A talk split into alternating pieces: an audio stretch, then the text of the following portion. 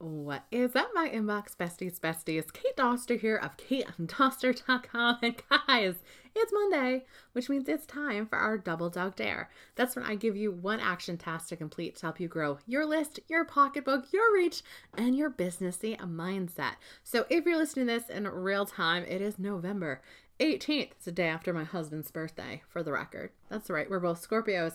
And what I want you to do should come as no surprise if you're a longtime listener of the show and that is, I want you to email your list this week.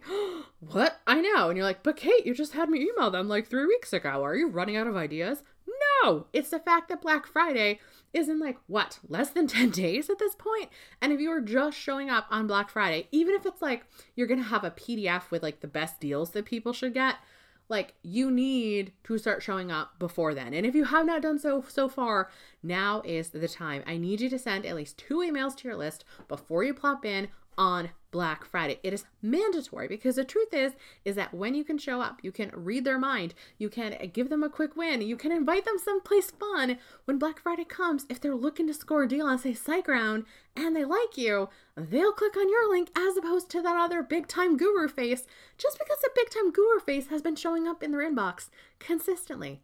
Okay, so if you are struggling with what to send, of course, a big favorite is always three tools you can use. But I'm to go ahead and actually direct you to a freebie that I have, katedoster.com forward slash two years, where I actually give you two years worth of strategic email ideas so you'll know exactly what to send your list. So you can send the one that I have scheduled for this week, or you can do other ones from November. Does not matter. You need to send something to your list that is not asking for money this week. All right. And I will see you on Wednesday for our next full episode.